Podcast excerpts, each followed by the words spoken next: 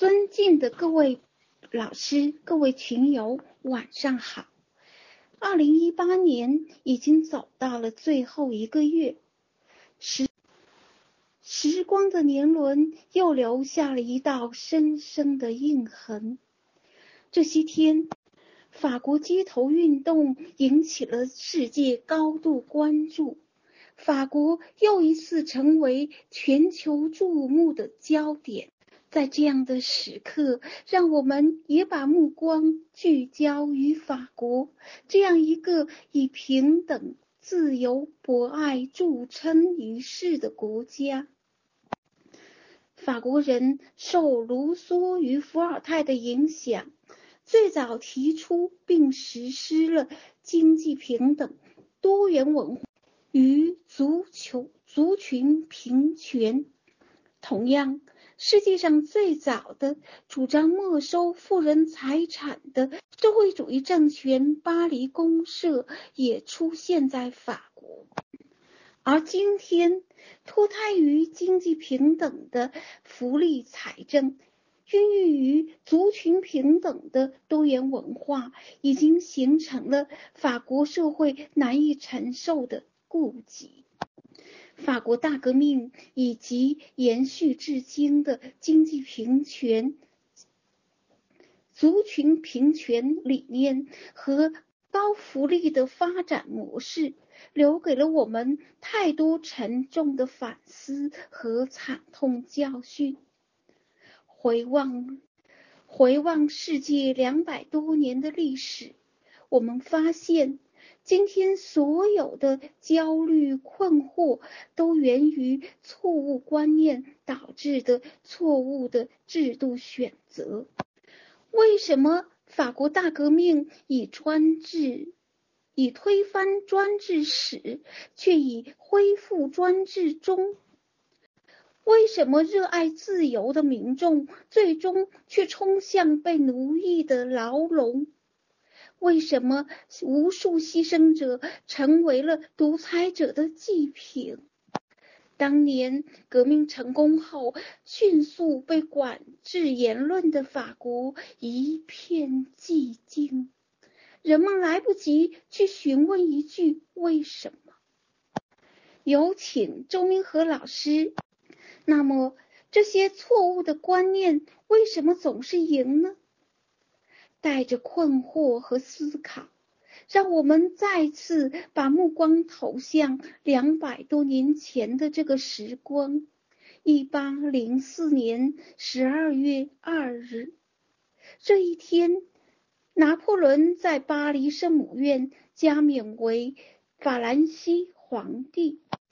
以推翻专制制度。处死国王为象征的法国大革命，在经历了动荡和血腥的十五年后，迎来了它最具讽刺意味的历史终点。民公民众高呼的不再是法国巴黎街头的自由自由，而是鲜血与炮火中的皇帝万岁。而正处在文明转型、焦虑困惑中的今天的我们，还来得及睁大眼睛询问吗？在这样一个令人唏嘘感叹、厌倦深思的日子里，我们会闻古典保守自由群邀请周明和老师做一个关于。罗布斯皮尔与法国大革命的专题讲座啊，大家好啊，我是周明和啊，感谢这个晶晶的开场白啊，他这个嗓子啊有点不好啊，所以可能呃就是声音可能不是特别理想啊，呃，请大家多包涵啊。今天啊就是非常高兴啊，晚上。啊，能够在群里跟大家进行这个罗伯斯庇尔与法国大革命的这场主题分享啊。关于此次分享的内容啊，这里我想再次啊阅读一下啊，以便告知啊那些未能看到这段文字的朋友啊啊，这就是一段 广告词了，相当于啊，他是这样写的：一个文雅柔弱，还带点羞涩的青年律师啊，一个卢梭最坚定的信徒，一个热衷改造人类社会的理想主义者，一个真诚高尚、自我节制的小城议员。他如何在那风云际会、血雨腥风的年代成长为革命领袖？给这场大革命打上其强烈的个人烙印，又如何在三十六岁的年纪就走上了断头台？充满了理想与幻灭、鲜花与恐怖的法国大革命，留给了我们太多的反思和教训。本次分享主要是想通过介绍革命的化身罗伯斯庇尔的生平，来展示法国大革命的一个重要的侧面。为增进我们对这场历史大事件的了解，来做点必要的基础工作。啊，好，刚才那是一段主题词啊，广告词或者是一个呃呃什么吧哈。啊，下面正式进入这个主题分享啊。这个发生于十八世纪末期的这个法国大革命啊。是人类近代史上啊一件极其震撼且影响深远的大事啊，尤其啊，它是经由俄国革命啊，对于中国革命产生了直接而且啊，就是说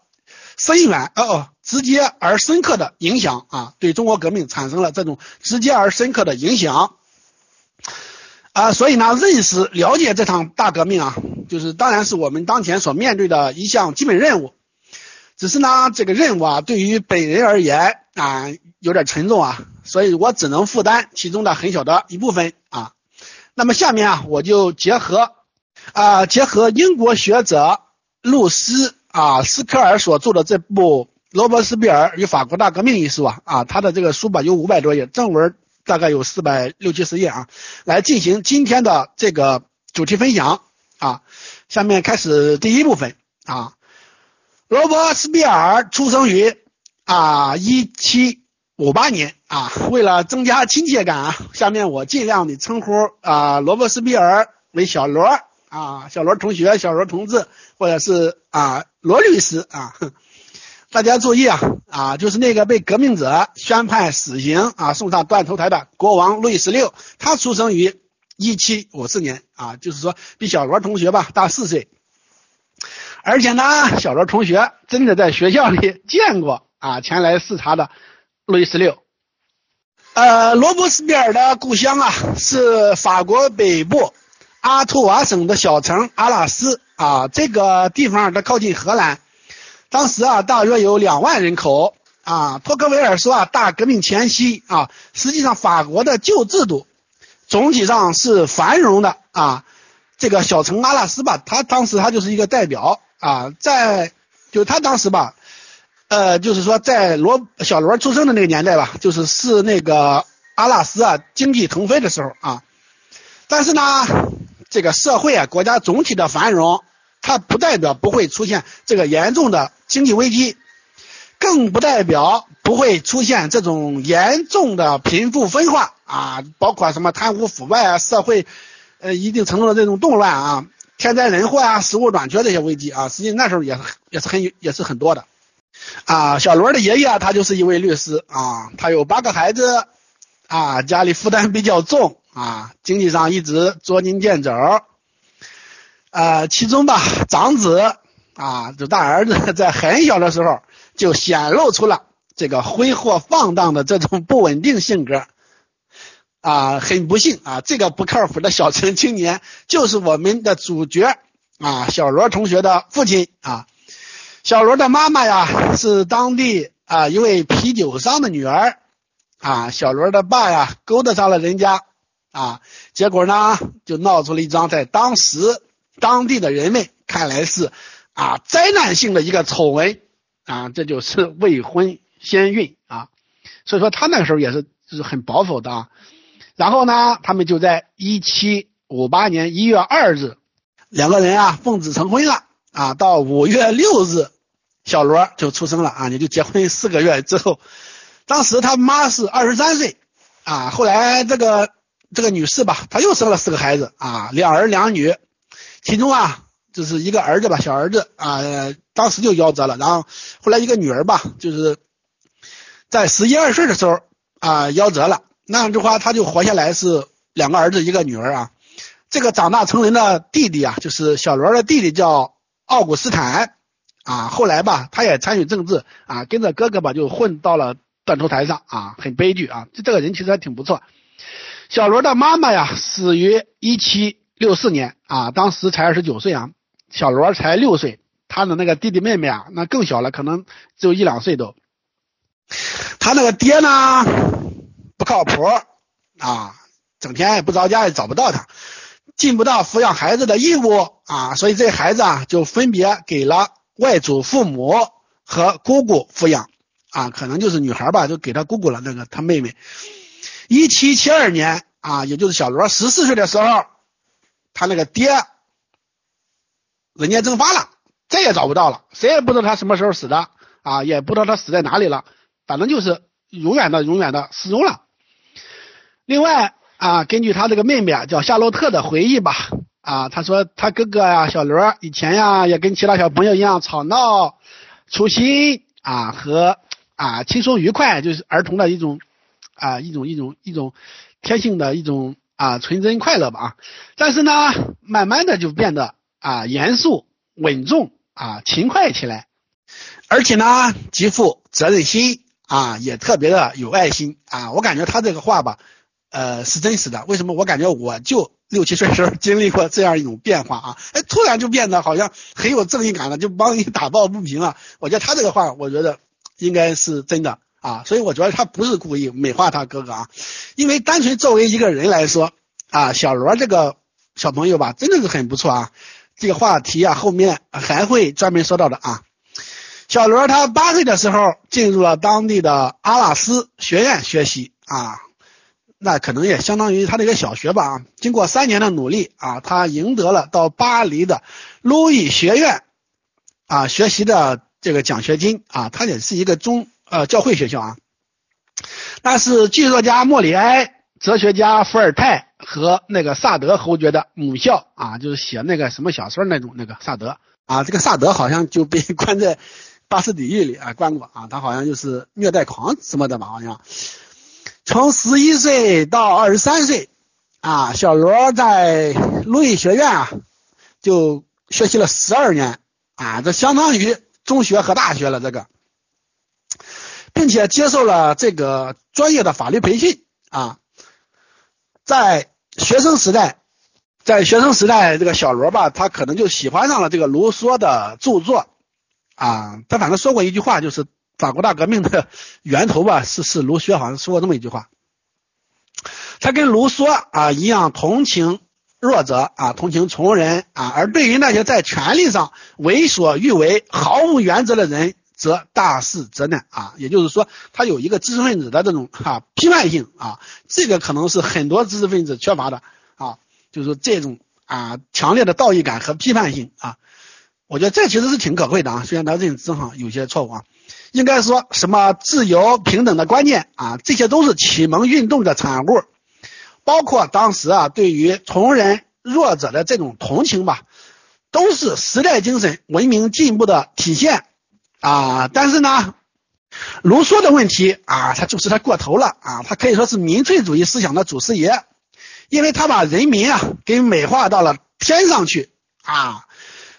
这完全是脱离实际的啊，就是说他可能这是他认知的一个盲区吧啊误区啊，更不幸的是啊，卢梭还有了一帮啊像小罗啊这样的忠实的信徒。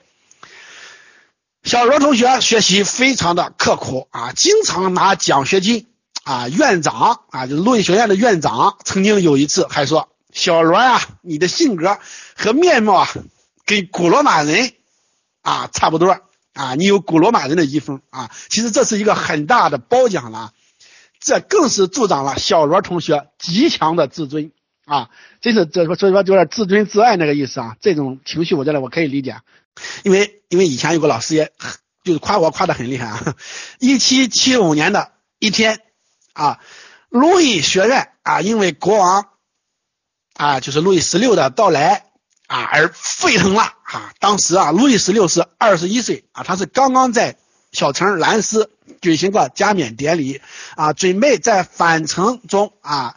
就是驾临路易学院啊，可能可能讲想想讲讲话什么的，啊给学生 讲两句啊，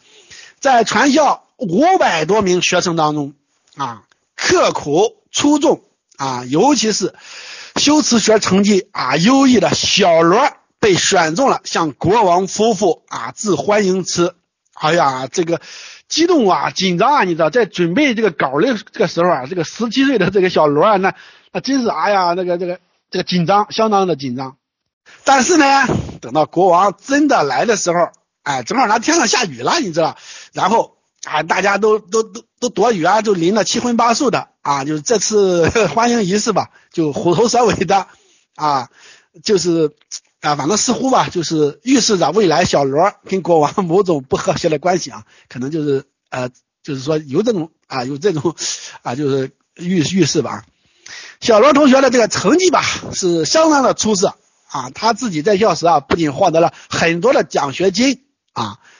啊，但他很穷了啊，这奖学金对他非常重要啊，关键是他还可以在离校以后啊，把奖学金转给弟弟奥古斯坦。这真可谓是极大的荣耀啊！一七八一年啊，就是二十三了，然后他毕业了，小罗毕业了，回到了家乡阿拉斯啊，准备从事他祖父和父亲都干过的这个律师职业啊。这个可能跟当时的这个社会分层啊、职业观念呀、人脉关系啊这些因素都有关系啊。当然，从个人收入和自取抱负。啊，等各个方面来说吧，小罗应该啊，他也很喜欢这个职业啊。他呢是一个非常有正义感的人啊，他崇拜那些高雅而慈善的伟大人物啊。做律师呢就容易满足他这一点。在路易十六统治时期吧，应该说旧制度啊，就是啊这个绝对君主制的这个这个旧制度，对人的这个束缚啊压迫减少了。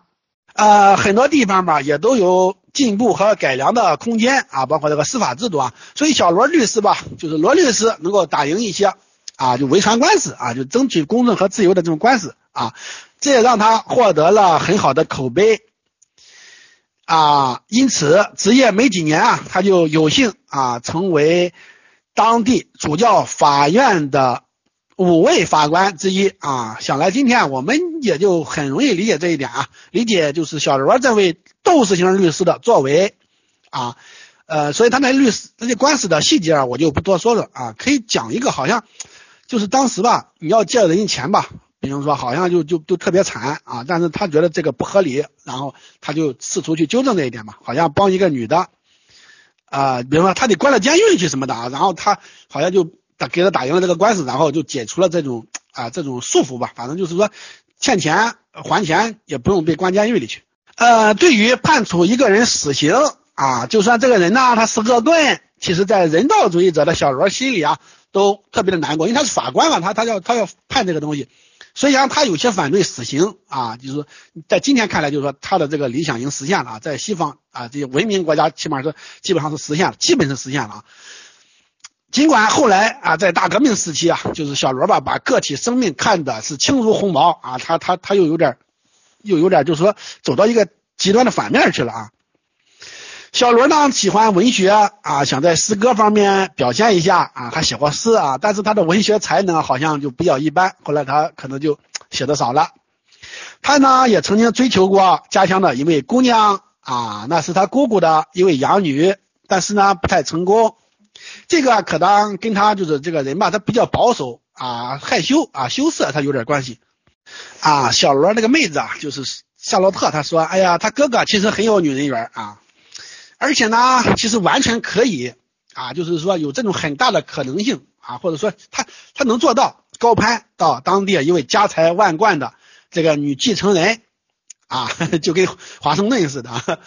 就跟华盛顿一样，华盛顿就是这种情况啊。但是呢，他没他不做，他不做，就是他他他能，但是他没有做，他没有去做，好像可能觉得面子不好看了。至少从后来看吧，就是小罗这种人啊，这种人品和口才啊，确实啊很能得到女性们的青睐啊。其实那大革命时期啊，就是好多女的吧，就是说其实在政治还是有一定影响力的，可能起码能影响他们丈夫不好像，反正就是挺挺挺爱戴这个这个小罗的。啊。如果没有大革命啊，小罗很可能会继续自己啊正常的这个人生，成为一个越来越受人尊敬的这个律师啊。当然，因为他身体不太好，当时的医疗条件啊又比较差，如果没有其他意外发生啊，嗯，他也很可能在四十岁左右吧，可能就就就就就去世了。呃，我们都知道啊，法国呢是呃在大革命之前嘛，它是一个中央集权的绝对的君主制国家啊，这点跟中国呃古代它有有点像啊，虽然就是绝对论中央集权论绝对君主的这种程度吧，中国更胜一筹，但是在本质上其实这两个国家是差不多的啊，所以呢，就是很多人都说法国吧跟中国就是很很相像，非常的相像啊，有很大的参考价值。呃，然后呢说旧制度有着种种的弊端啊，它制造了大量的不公和贫困啊，更制造了种种的这种堕落和暴力啊。这个戾就是戾气的戾啊，暴力之气啊，就是人啊，就那种啊。因为呢，就是贪腐啊，就是官僚机构吧，它的腐败低下啊，就是没效率什么的，然后还特别的贪贪污贪贪腐，然后奢侈什么的啊，尤其是对外战争啊等等。啊，比如说这个七年战争啊，也是跟英国，主要是跟英国干啊。然后还有这个联合美国呀，对付英国啊，那就是美国独立战争时期啊，后半后半后半段啊，联合西班牙、荷兰什么跟英国干，啊，花了好多钱吧，就是啊。当时的法国啊，它出现了严重的这个啊财政危机，呃，再加上呢，就是启蒙运动啊，啊，就是启蒙运动进行了已经几十年了啊，带来了这种权力意识的这种觉醒啊，以及英国宪政。与美国革命的这种影响等等啊，这些啊都对法国的旧制度形成了巨大的这种冲击啊。法国大革命的起源是什么？其实这是一个探讨了二百多年的问题了啊。就是说我这个上面也其实有一种解释吧，这是我的一些解释，但是不是特别明确啊，因为这本身就是一个特别复杂的问题啊，我只能啊点到为止。在一七八九年之前那个时期啊。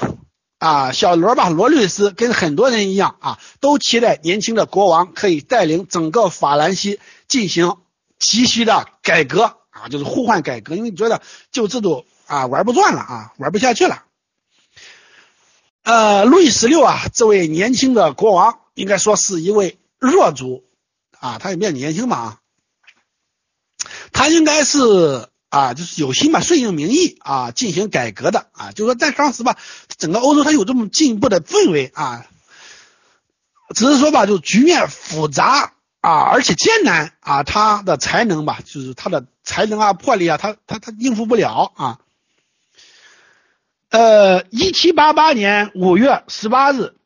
啊，面临不断攀升的赤字啊和混乱的政局啊，王室为了稳固政权，做出了。啊，一项绝望的尝试，向巴黎高等法院提交了敕令，啊，提出了一系列关于国家体制结构的详实的改革方案，呃，是法国吧，就是啊进步啊或者改良它一个很重要的啊标志吧啊，所以说他非常有信心啊，呃，高等法院可以对抗王室啊，这个怎么说呢？就是从。啊，古希腊那个时代吧，啊，就是雅典那个时代，其实那时候的司法它就有点独立的倾向啊，就是说，呃，他他就有这么一个传统吧。反正在当时的法国，虽然它是绝对君主制的一个国家吧，但是就是法院啊，就是他也能啊，在一定程度上对抗王室啊，他可以拒绝批准王室的这个敕令啊，这个就是有点司法独立的意思啊，它也是有传统的，在西方是有传统的。所以，最高法院成了当时对抗王室的这个聚焦点。在路易十六以前啊，最高法院是处于啊一种被解散的状态。但是，为了顺应民意，路易十六啊啊上台后又恢复了最高法院的运行啊，只是啊他又对于这种权力的制衡感吧啊制衡啊感到难受啊。呃，所以啊，他又想剥夺最高法院的权利啊，就是后来吧，就是被人抵制了啊，就是包括小罗律师啊，他们很多人吧，都决心站在最高法院一边对抗国王啊，就是对抗这个行政啊，最后国王呢他就妥协了，因为他不是个强主，最啊政府的财政濒临呃濒临崩溃的边缘啊，这就需要进一步啊征税。哈，就是来缓解这个危机啊，就就有点像咱们现在了啊。权力意识觉醒啊，普遍觉醒后的法国民众已经不是过去那种啊想割想割就可以割的韭菜了啊。国王啊得开会跟他们商量才行啊，就是人家是纳税人啊，你想征多少税，你现在得跟人商量了啊。现在就是权力意识已经觉醒了啊。得让渡一些权利给这些纳税人，而且由于第一等级啊就是教士，第二等级贵族与第三等级啊就是市民之间的这种不平等关系，也让广大民众啊他积压了一肚子的不满啊，群众啊就呼吁召开三级会议啊，这个会议吧就已经有一百六十多年没有开过了啊，就是在路易十四那时候就给他关了。在这个会上吧，群众可以团结起来，跟王室、贵族和教士们对抗啊！因为第三等级的人口它多，它占到总人口的百分之九十八，呃，可以说啊是这个国家绝对的多数啊。我这里可能要说一点吧，就是说这个第三等级里边，就是有那个所谓的资产阶级，他们是有钱人，但是政治上没有权利啊。所以说这这帮人啊，他们的力量就比较大，可能在推动启蒙运动方面可能都比较积极。因为他要争取政治权利嘛，但是他他特别有钱。一七八八年夏天，一场恐怖的暴风雨袭击了法国北部，造成了巨大的人员、财产和粮食的损失，导致贫困和饥荒的出现啊，使得国家的局面雪上加霜。这种情况也直接刺激了一部分民众的情绪啊，他有点好像就。就有点揭竿而起了要，因为他他吃不上饭了，他他的就是啊铤而走险要死中求生嘛。迫于压力啊，路易十六啊不得不召开了三级会议啊，就是经过一番选举吧，就是小罗呢，他们十二个人啊成为了小城阿拉斯的第三等级代表的这个候选人啊，但是他们还到省里以后，嗯还要再选啊，就是五百五十个人里边。呃，就是说这个候选人里边要选出啊四分之一的啊，大概一百一十多个吧啊，就是有资格去皇宫所在地的这个凡尔赛参加三级会议啊。后来吧，那十二个人就来自阿拉斯的那十二个人啊，中选了八位啊，其中啊小罗的票数是八人当中的第五位啊，他算是成功的拥有了前往凡尔赛参加三级会议的这种资格，可以说啊这种。啊，这个重要的关节吧，改写了他的一生。呃，因为他如果选不上的话，那么他就不可能啊拥有后来啊闻名全国乃至啊叱咤风云的这样一个历史机遇啊，他就不会站在一个更大更高的这种啊舞台上啊。就在小罗去往凡尔赛的前夕啊，在他的家乡阿拉斯。及这个周遭的地区吧，已经出现了这个饥民的这种啊，就是争抢的行为啊，就是这是一个很不妙的兆头。但是呢，对于信心满满和踌躇满志的小罗来说啊，他相信法兰西改啊，就是翻天覆地的变化很快啊就会到来的啊。因为他觉得法国能够重新召开三级会议，而自己又能够忝列其中啊，真的可谓是新时代到来的一种标志。呃，因为他如果选不上的话，那么他就不可能啊拥有后来啊闻名全国乃至啊叱咤风云的这样一个历史机遇啊，他就不会站在一个更大更高的这种啊舞台上啊。就在小罗去往凡尔赛的前夕。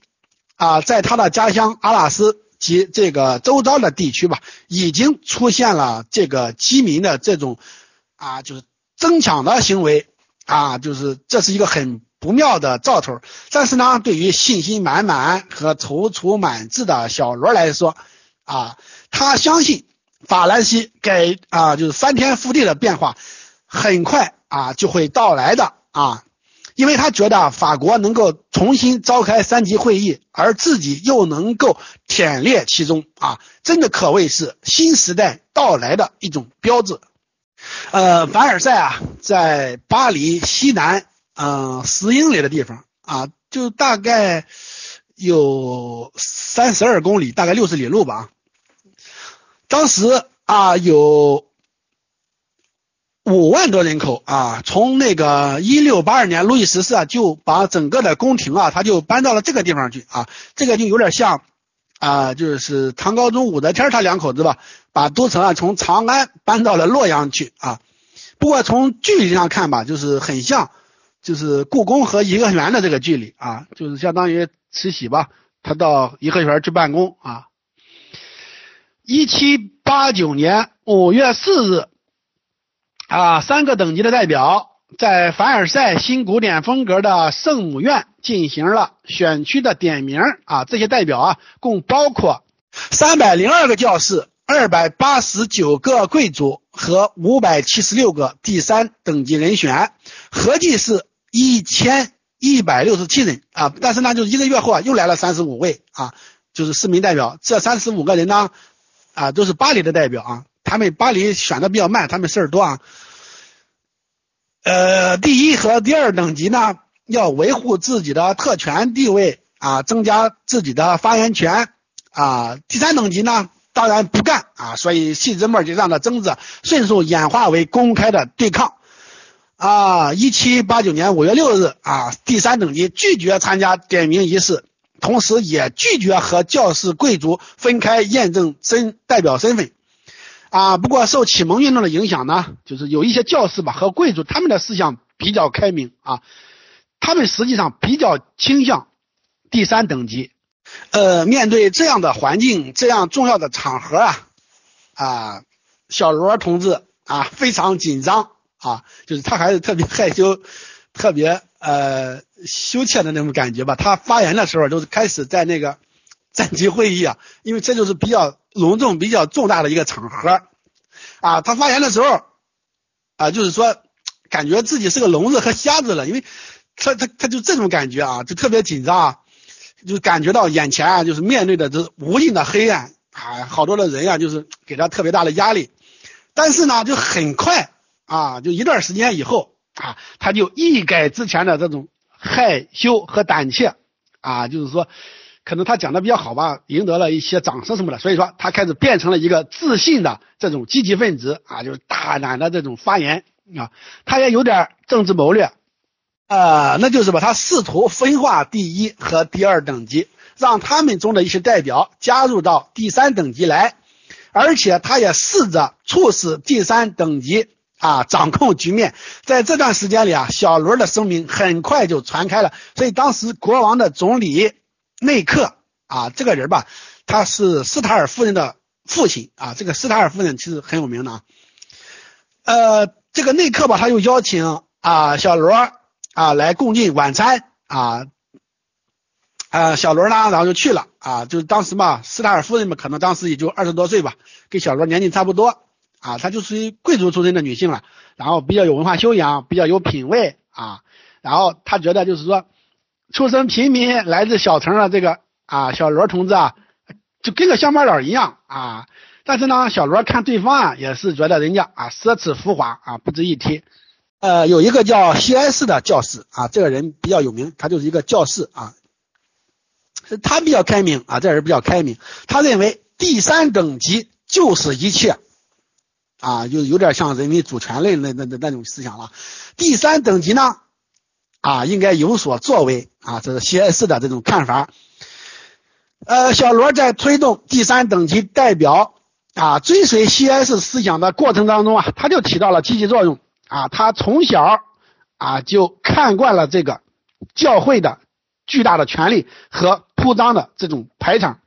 他心里啊是非常厌恶这些的啊。以前吧是敢怒不敢言啊，现在终于有。啊发泄的机会了，或者表达了 机会了。所以说，当六月初大主教来到三级会议现场啊，用比较具要骄傲的态度指出啊，人民在挨饿啊，然后劝诫啊第三等级啊赶快结束目前的僵局啊啊，结果呢，小罗同志一下子就爆发了啊，然后他还记得了从前啊在上学的时候去朝见过一次大主教啊，那时候呢从还是专门借了衣服前往的啊，过去的寒酸和屈辱感啊，都转化为了今天的愤怒啊，所以说他在抨击大主教的时候啊，他在演讲的时候就大声的说道：“作为牧师啊，作为前辈的模仿者，请让他们放弃自己奢侈的财产，放弃那些令人脸红的虚荣，让他们重拾祖先的谦逊。”离开那些伺候他们的仆从，卖掉险要的装备，把浮华的财富变成食物赠予穷苦的民众。啊，那就是 敢叫板大主教，就是叫板整个教会啊，就是大伙在座的这些代表们都震惊了啊，都震惊了。然后整个会场一点动静没有，然后也没有掌声。然后过一会儿，大家开始窃窃私语了。这个小子是谁？哈，这个小子是谁？发言的这小子是谁啊？呃，小罗吧，在此前啊，已经参与了一些私下的这个俱乐部活动吧啊，呃，他交了几个朋友啊，此时啊，他的几个朋友啊，都有一个想法，或者都认为啊，罗伯斯庇尔将拥有光明的未来啊，因为他的这个，因为他的这个影响力啊，在这一刻啊，就是说突然就啊，就是显示出来，然后就是等于啊，打动了很多人吧，他的这个。这个讲话啊，六月十七日啊，第三等级自动正式更名为国民议会啊，这就表明第三等级啊与第一、第二等级失去了妥协的余地啊。那么说，革命就要降临了啊，就是革命性的一个变化啊要出现啊。路易十六不再是只与上帝对话的法兰西最高统治者，相反，他正面对着一个坚持人民统治原则的。国民议会啊，国民议会中一个更为激进的代表啊，这个塔尔热啊，甚至啊，就是提案建议吧，宣布现行的税制啊为非法制度，暂时继续实施啊，直到新的税收制度出台啊，也就是说吧啊，就等于吧对国王的要挟和示威啊啊，也就是说，如果就是说国民议会被解散。啊，那么税收将终止啊，那就是说，哎，我不给你交税了啊。王后吧，就是国王的媳妇啊，认为呃，眼下是王室重拾强硬态度的时候啊。王后她好像是一个奥地利公主啊，她嫁到法国来了啊。她秘密鼓动国王调集军队在巴黎集结，以此向国民议会施压啊。路易十六决定解散国民议会啊，但是呢，总理内克这个人好像就比较开明，他表示反对啊。六月二十日啊，一些教士吧，就是可能这些人吧较为开明，他们最终决定啊加入第三等级。呃，内克吧就想要辞职啊，但是呢，就是他好像也比较有威信吧啊，掀起了一阵风暴啊。国王呢最终妥协了，命令啊教士和贵族都加入第三等级。啊，这样的话可能就是平了，就平等了，他们就不存在三个等级的差别了，只存在代表啊与代表之间的这样的一个啊关系啊。在这个时候啊，一个名叫米拉波的这个第三等级代表啊表现出色啊，他就变成了国民议会的这个非正式的这种魅力型领袖啊，这人讲话可能发言什么的可能都比较有魅力吧，就是获得了一个巨大的政治影响力。哈，不过呢，啊，这个米拉波啊，师德很差啊，私生活糜烂啊，可以说是烂污的烂污的旧制度下的一个典型人物吧啊。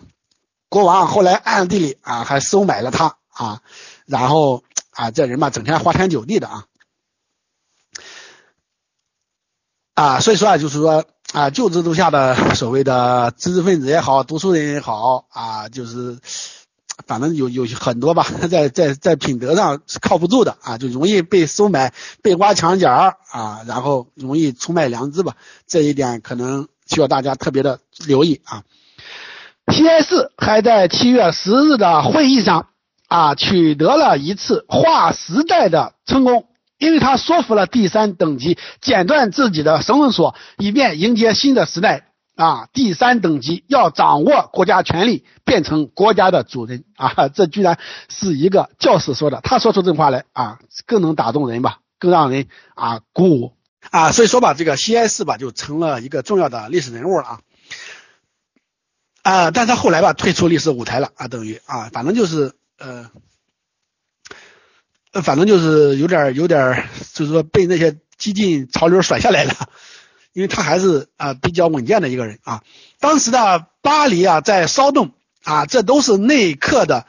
辞职风波引起的啊，军队大批进入巴黎啊，准备镇压民众的这个骚乱。七月十一日啊，因为引发革命的责任吧，受人民爱戴的内克啊就被国王呢啊流放了啊，等于判刑了。哇，巴黎民众当即沸腾了。有人向民众大声疾呼，啊，就是等于是骂骂国王、骂政府，发泄着对专制君主政府的这种憎恨啊啊，就这种仇恨吧。当时云集到巴黎的各路的军队大概有三十万人啊，就是很多了。就法国吧，第二大城市的人口才十万人啊，巴黎吧人多，他有六十万人，但是军队你看有多多，三十万人啊。他们啊，就是但是那个士兵吧，就是。他他他也是受这个启蒙运动什么的影响，他们吧就是大多数也是非常同情民众的啊，所以啊没有立即压制民众的怒火啊。巴士底狱啊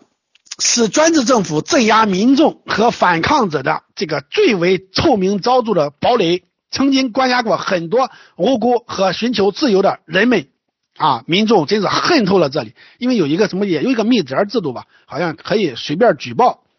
啊，很多人吧就稀稀稀里糊涂的就被抓在这里，然后可能就去惨死了。啊，反正这等于是一个啊，有点像锦衣卫遭遇那种那种丑恶的性质吧啊。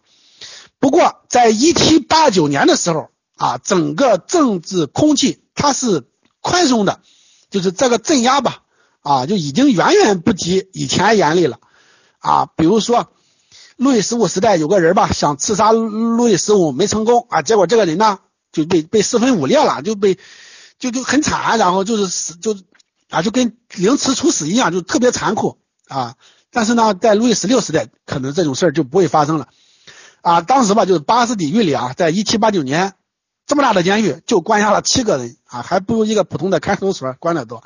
民众已经决心取得自由啊，就决心跟专制政府啊杠上了。啊，所以到了这个七月十四日凌晨啊，大家记住这一天啊，这特别重要的一天啊，今天法国的国庆日啊，九百多位巴黎民众啊，其中啊多是一些小商贩啊，就大部分都是小小商贩啊，巴黎的开始了对巴士底狱的围攻啊，当时那里边的守卫啊好像有五百多人啊，但是呢，这些防守者的士气他比较低迷，因为呢，很多士兵还是比较同情民众啊，到了下午五点吧。巴士底狱啊就被攻占了，监狱长啊被人家给乱刀砍死了。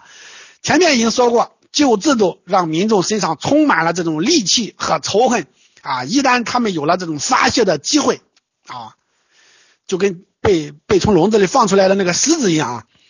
往往是要失控的啊。所以民众啊又顺手杀了巴黎的大法官和商会会长啊，用长矛啊挑着他们的人头啊游街。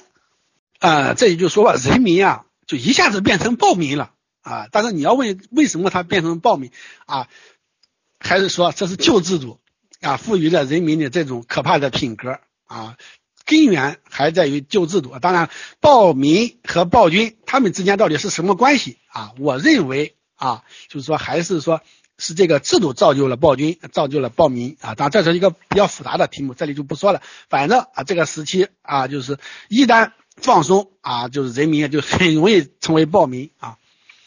然后生出暴民政治啊。对于这类暴行，按理说正常的文明的头脑会认为这种行为啊，它过分了啊，而且很容易引发一系列的恶果吧。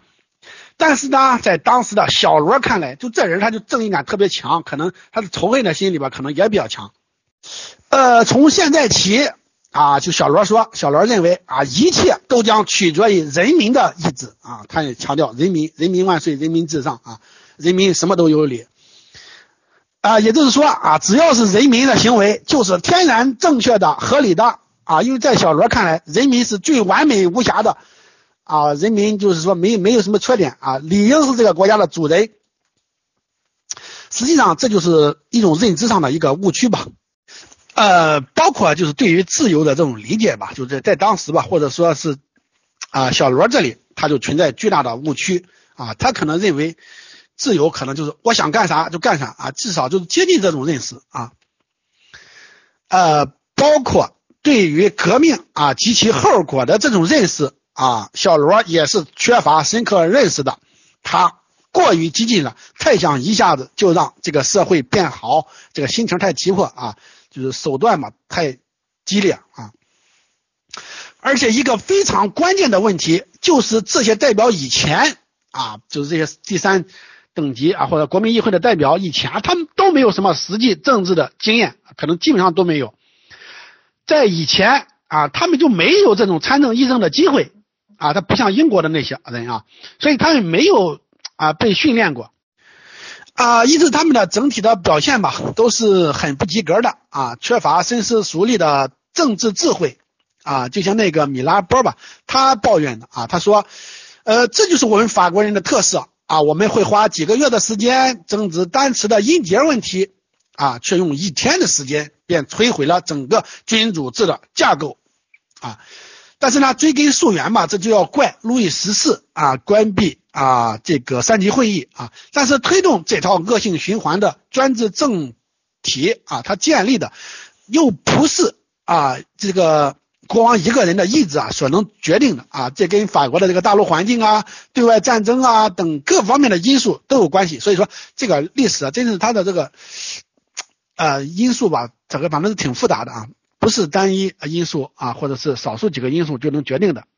啊。国民议会希望国王呢召回内克，但是路易十六拒绝了啊。不过呢，路易十六他同意从巴黎撤出军队。七月十七日啊，国王一家驾临巴黎啊，他到巴黎去了，就是他的身后吧，跟着一百名国民议会的代表啊，小罗呢就在这一百个人当中。这时候，他们听到了别有意味的呼喊啊，就群众的呼喊：“法兰西万岁，自由万岁！”啊，就以前吧，经常喊“自由呃国王万岁”啊，现在呢，没人喊“国王万岁”了。当然了，就几天以后又出现了。只是说啊，国王的统治权力出现了巨变这一事实啊，是确凿无疑的了啊。哪怕有几天没有喊，或者说在关键场合居然没人喊“国王万岁”啊，这真是能说明啊很重大的一个事情啊，那是一个啊很重大的这个一个一个表征吧，一个兆头啊。这里我想指出一点，就是法国的启蒙运动啊，影响了美国革命啊，就是独立战争。啊，包括后来啊，美国它这个建国立国什么的啊，这个叫美国革命啊，而美国革命又反过来影响了法国革命，很多法国人啊都参与过美国独立战争啊，就是大概有几万人嘛，这个也让法国人产生了一种爱国主义情绪，这种情绪促使他们去对抗专制啊，所以说他说法兰西万岁，而没有说国王万岁啊，跟跟过去他就。不太一样了。另外啊，就是像美国的它个这这套制度架构吧，啊及其联邦制，都影响了一部分法国人的观念啊。只是说共和制对于君主制传统深厚的法国而言吧，就是搞共和制啊有点激进了。呃，攻占巴斯底狱的这一天啊，被认为是意义非凡，所以这一天也被定为法国后来的国庆日啊，直到现在还是这样的啊。自从攻占了巴斯底狱之后，法国便再无宁日啊！愤怒的暴民聚集在城中和村落，期盼着食物和工作。啊，这里说暴民嘛，可以说暴躁的民众啊，就是说他们因为当时呃处境比较糟糕吧，啊，也跟这些有关系啊。但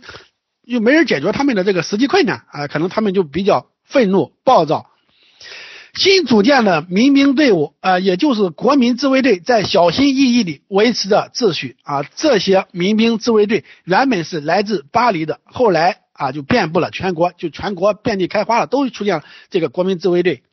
呃，这是一支呢亲革命的队伍啊，但人员被限定为拥有选举权的公民啊。当时吧，他一开始可能，嗯，选举权吧，呃，可能不是全体公民啊，或者不是全体的成年男性公民，可能只是一部分啊，百分之二十或者百分之五十，好像。那位曾经参与过美国独立战争的拉法叶特将军啊，掌握着巴黎的这个国民自卫队啊，就是巴黎以外的不归他管，他将。其人数限制在两万四千人，其中啊六千人来自正规军啊，而且啊还让他们购买制服啊，这个东西这个制服其实很贵啊，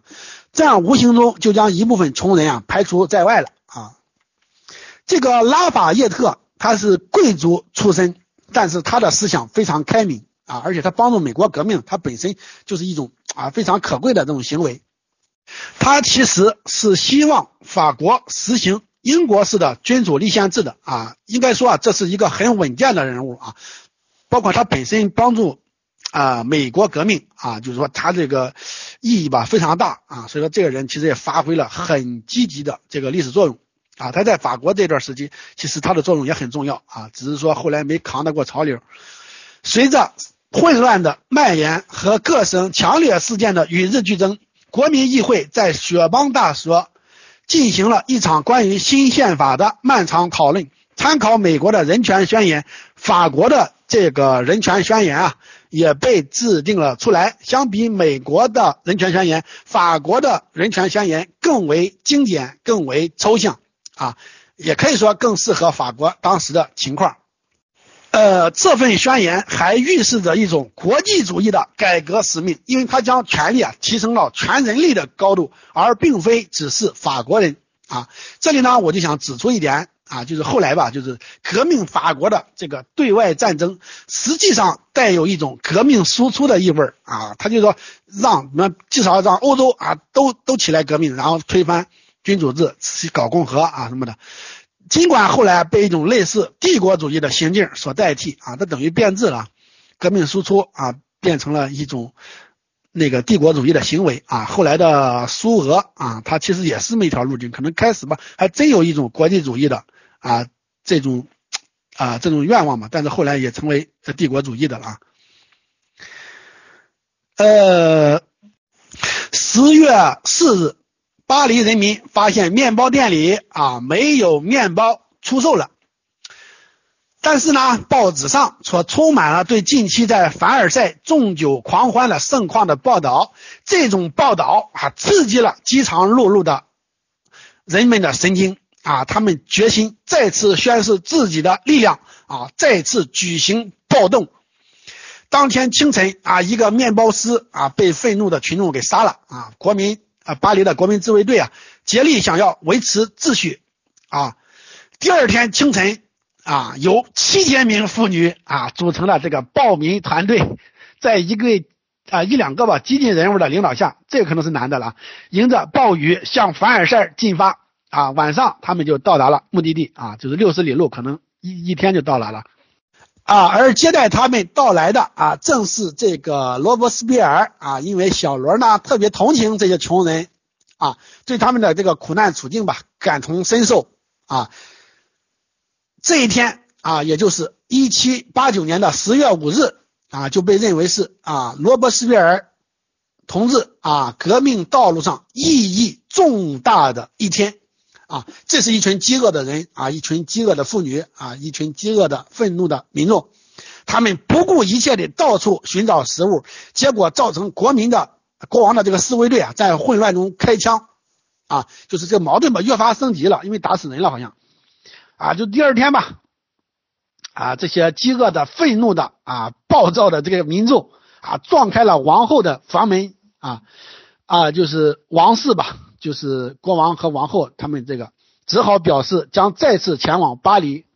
啊，跟人民啊在一起啊，算是同甘共苦啊。当时拉法叶特带着两万国民自卫队啊，也来到了凡尔赛啊，他就向国王表保证了安全啊，说你你快点到巴黎去吧啊，我可以保证你的安全。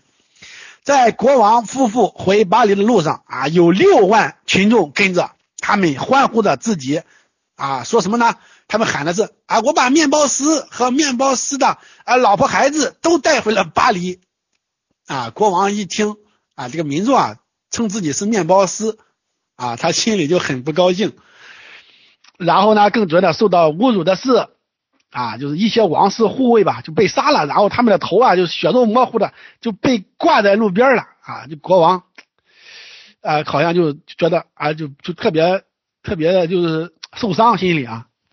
呃，一帮男人啊，就是基本都是男的了，攻占巴士底狱，但是啊，一帮女人啊，七千多女人却抓住了国王啊和他老婆，进入巴黎以后。啊，国王一家事实上已经成为行动不便的那个囚徒了啊，等于被人给软禁了，有点像。当时有一位名叫马拉的医生和科学研究者啊，他他他他研究科学啊，反正就是后来那个在浴缸里被一个女刺客啊杀掉的那个马拉啊，这个人很有名啊，有一幅名画叫《马拉之死》啊。他创办了自己的报纸《人民之友》啊，马拉向人民宣扬革命暴动。啊，事实上，像凡尔赛的进军行动，就是这个马拉给煽动起来的啊。这个马拉吧，这人就跟个疯子一样，他比小罗还激进啊，甚至他可谓极端。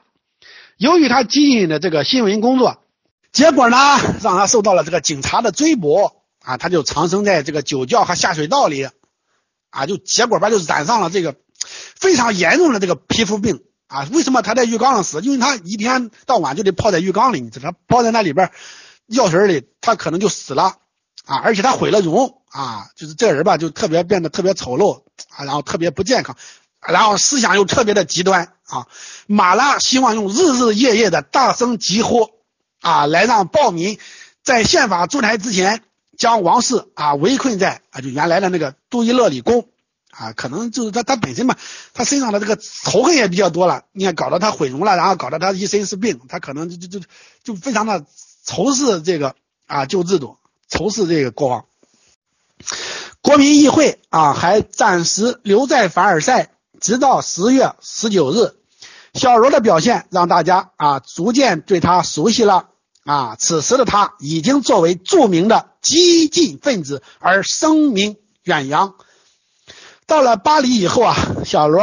居呃租住在一座公寓的二层啊，怎么说呢？这个二层都是穷人住的地方，在一层啊或者是大厅啊，都那那都都是啊比较富裕的人住的啊。作为国民议会的代表，小罗得到了很多的这个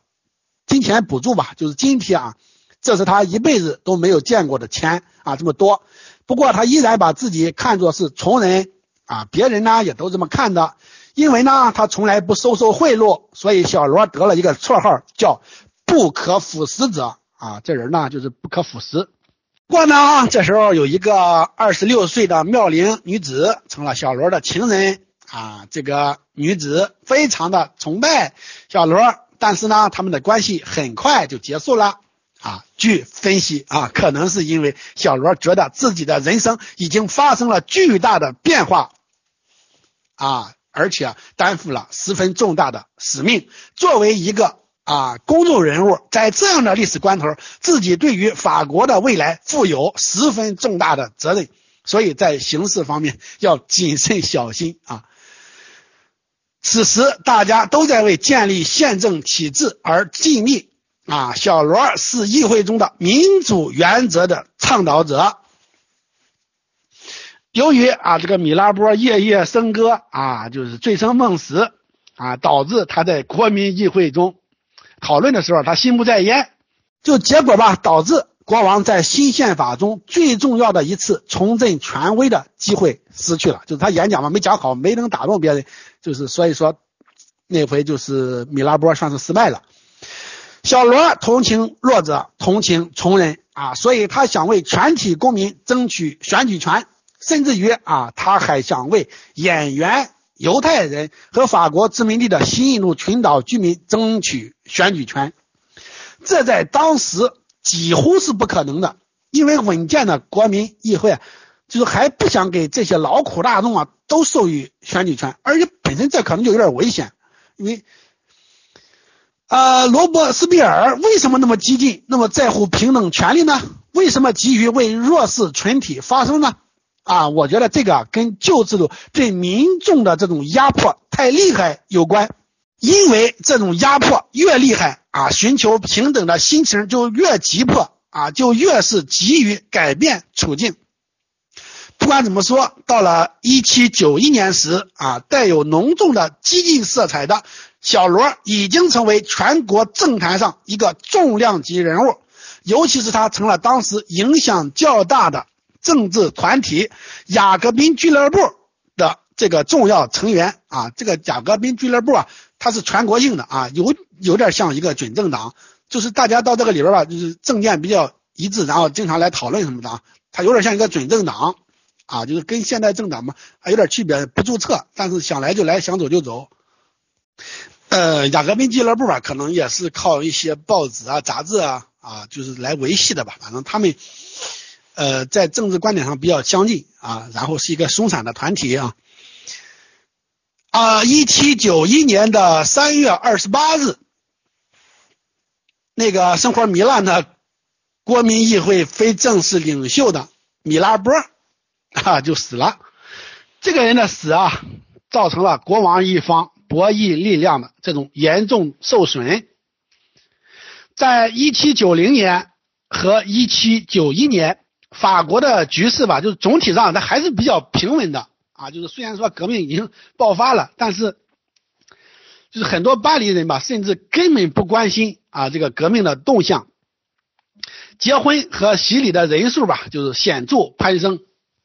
呃，但是呢，社会上的暴力事件啊，就是打砸抢烧啊，越来越多啊。国民自卫队的重要性呢，越加的凸显。另外，边境上也有一些啊外国军队准备前来干涉啊法国革命啊，可能主要是奥地利吧，好像啊，因为那那算是。呃，国王的岳父家啊，国王和王后有点憋屈啊，想换一换环境啊。国王吧，就是他有点头疼病啊，他整天被头疼病折磨，可能需要疗养吧。王后呢，经常被监视啊，觉得自己没有一点隐私啊，经常有人好像偷窥他什么的。但是像马拉等人啊，就是马拉等人啊，就在警告民众，他们说。如果王室离开了杜伊勒里宫，自由就亡了，国家就亡了。呃，但是呢，这个王后啊，她与米拉波，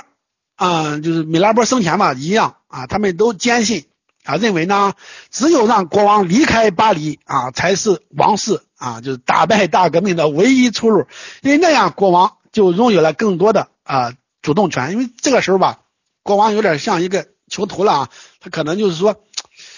他他他就是很多呃身不由己的地方啊，然后呢，国王一家就策划出逃啊，就开始谋划想想逃走啊，可能想逃到外国去啊，或者是逃到其他小城去。在一七九一年六月二十二日啊，他们成功出逃二十四小时之后。距离目的地啊还剩下了二十英里啊，可以说马上就要大功告成了。可是最后啊还是功亏一篑啊，在返程的拖拖拉拉的四天里啊，就是就是二十四小时的路程，后来回的时候花了四天时间啊。王后的头发一下子全白了，她当时可能就是三十多岁吧，啊，似乎她已经预感到了大事不妙啊。国王的未遂出逃确实产生了难以估量的恶果。如果路易十六没有逃走，那么罗伯斯庇尔也许会安于自己在君主立宪之下啊做那个巴黎检察官啊。可是米拉波已经死了，国王也出逃了，巴黎的权力结构由此发生了翻天覆地的变化。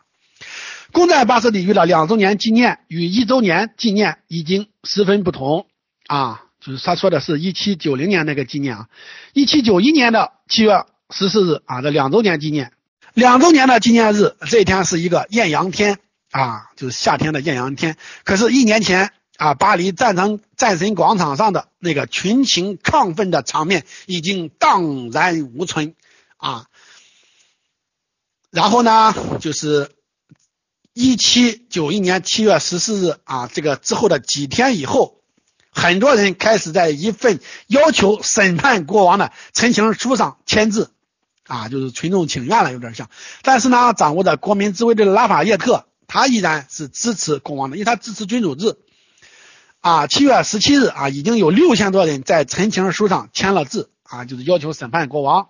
他们在赞成广场上集会啊，经久不散啊，结果与前来驱赶的这个国民自卫队发生了这个严重的这种暴力冲突啊，导致了五十多人毙命啊，所以又被称为赞成广场屠杀啊。呃，社会的矛盾呢，它越发的升级。啊，因为也死那么多人嘛，各种对立情绪滋生。尽管一七九一年九月啊，路易十六还是通过了新宪法，但君主立宪政体依赖于国王与新的人民代表之间的这个脆弱的这种合作关系，错愈加的不牢靠，因为互相都不信任了嘛，然后还互相有点敌视啊。小罗的性格有点多疑啊，而且当时的社会气氛嘛，确实有些紧张。如果有人对他看不顺眼，因为他身边也没有保镖什么的，也没有什么卫士，是很可能会行刺他的，而且可能啊一击啊而中，可能就会很成。所以说他吓得有点啊，有点有点有点就是到处躲吧，躲避啊。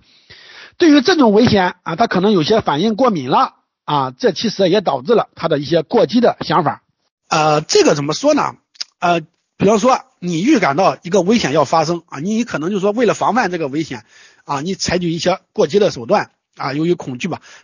啊，比如说你害怕狗啊，你觉得狗会咬你，你可能先啊拿起石头来先把它给赶跑了。一般都说出于恐惧的一种激想法，但是这个狗吧，可能就根本就不想不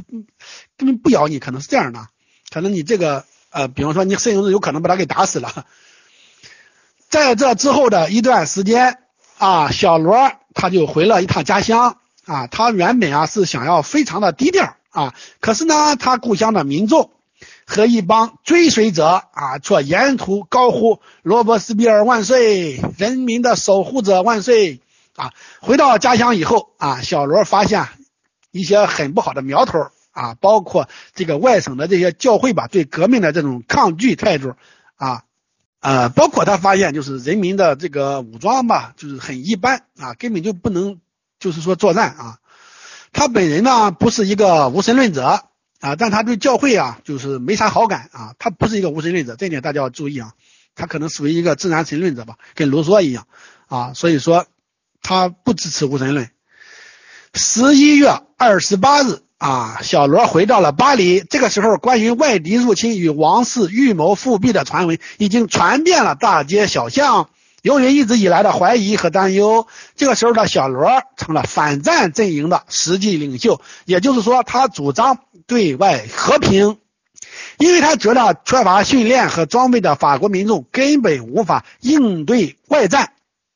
而且。他认为，无论是战胜还是战败，大革命的成果都很难啊保得住啊。他这个看法应该说可能是比较正确的啊。但是啊，雅各宾俱乐部的很多人都支持战争。这些人啊，以呃，就是这些人里边吧，有以这个布里索和那个有名的这个罗兰夫人啊和她丈夫啊罗兰夫妇为主。啊，大家记住这几个名字啊，这是未来所谓吉伦特派的几个啊领袖啊。小罗在政治上陷入了孤立，但那也是暂时的。前线的法军啊处于了下风啊，就是打败了。巴黎的局势啊越发混乱啊，就是愤怒的、暴怒的民众啊，又是不民们想要冲入杜伊勒里宫啊，但是呢那里有守卫啊，结果很多暴民上升。啊，可能就是他们认为吧，那些外国的军队啊，就是跟国王他是一条心的，可能他是这样想的。在前线的拉法叶特啊，就非常担心国王的这个安危吧，于是返回来，他来朝见国王啊，跟国王商量怎么办。可能就是小罗吧，一直不喜欢拉法叶特啊，认为呢他制造了这个战神广场屠杀。这是对人民欠下的血债哈。这是这个时候，包括小罗在内的很多国民啊，议会议员吧，都担心国王一派他制造军事政变啊，以扑灭革命，因此他们决定先发制人，啊，赶跑了这个拉法叶特，并且抓住了国王。啊。现在注意啊，国王属于正式的失去了自由，这样的话就标志着波旁王朝完结了啊，波旁王朝土崩瓦解了，大革命进入了它的高潮期，也是一个危险期啊，因为国王都失去自由了。这是一七九二年的夏天，随着外敌的入侵以及国内政治局势的大变啊，社会严重的失序，失去秩序了，乱了，权威瓦解了。全国的暴力活动突然升级啊，各种各样的屠杀事件不断的出现啊！我要再放点音乐啊，让大家啊有一些感觉啊。男人、女人啊，小孩对大革命来说都没有任何的区别，都成了疯狂群魔的祭品，而他们的名字也早已被历史所遗忘。然后新的国民工会成立了啊，就取代了原来的那个国民议会。小罗呢，成为巴黎选区二十四位代表之一，而且还是排名第一的议员。而他的弟弟奥古斯坦则排名第十九位。呃，小罗吧，他坚信他的弟弟是独立参选的。啊，他弟弟的入选啊，也只是他个人优良品德的展现。他这个做哥哥的影响力啊，只是巩固了这个意外的结果而已啊。他觉得他没有作弊啊，反正。为什么他们不是巴黎人，却可以代表巴黎参选呢？啊，我觉得吧，就可能跟他们的个人意愿有关啊。反正当选以后，他们确实比较顾及巴黎的利益啊，因为他们主张吧。有点主张中央集权制那样的啊，所以跟来自啊吉伦特等外省的议员闹出了一些地域之争。像前面提到的那个布里索啊，他就是法国西部的吉伦特省议员啊。这个人他去过美国啊，并受到了影响，所以他主张采行美国式的共和制与联邦制。但是呢，小罗是主张传统的单一制的啊。他们的种种的观念之争、路线之争、义气之争。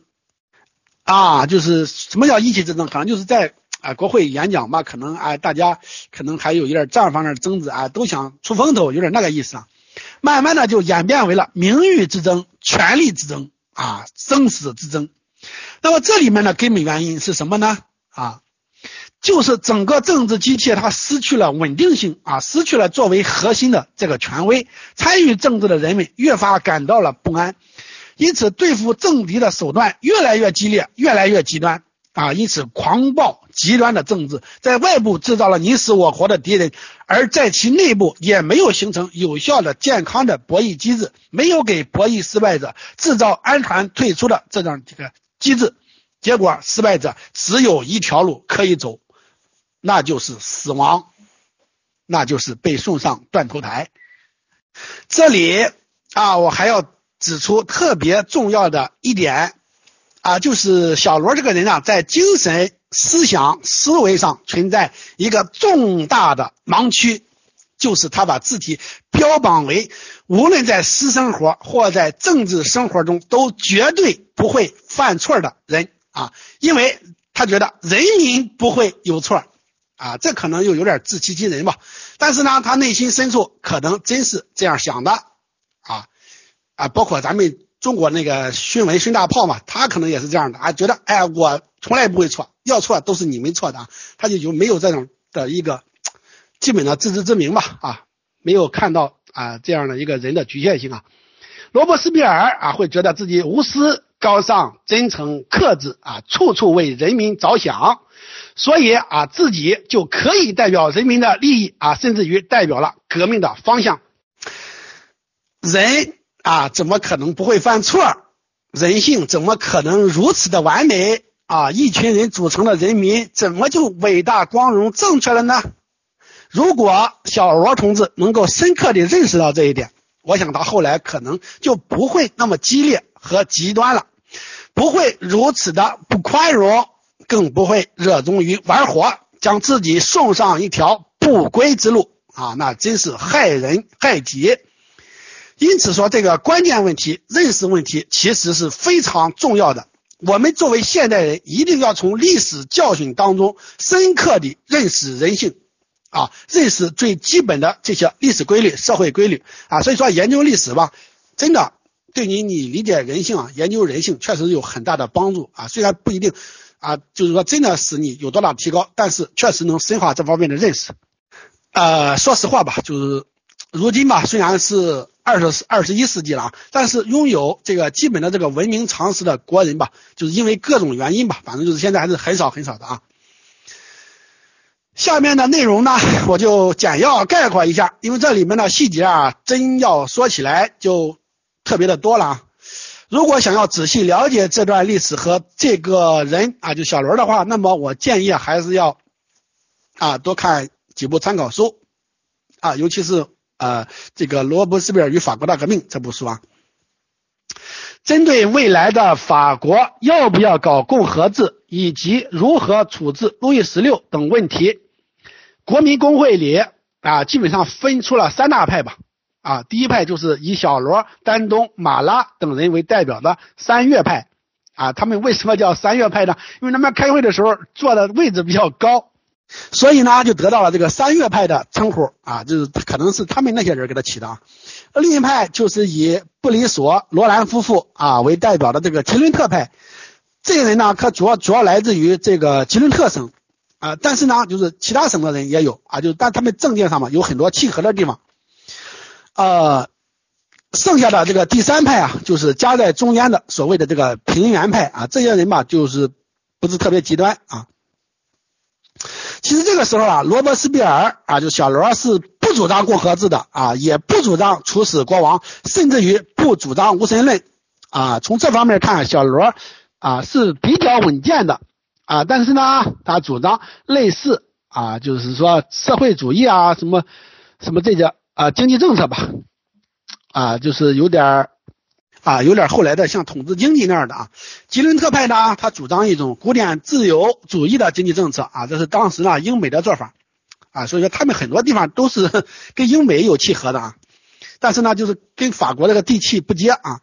但是这个时候又出现了一些意外情况啊，比如说发现了米拉波以前呢同国王的这个通信。这些信件不仅让米拉波声名扫地啊，他可能以前送了先贤辞帝，现在又把他给拉出来了，而且也增加了大家对于国王的这个厌恶甚至仇视啊，就是有点有点像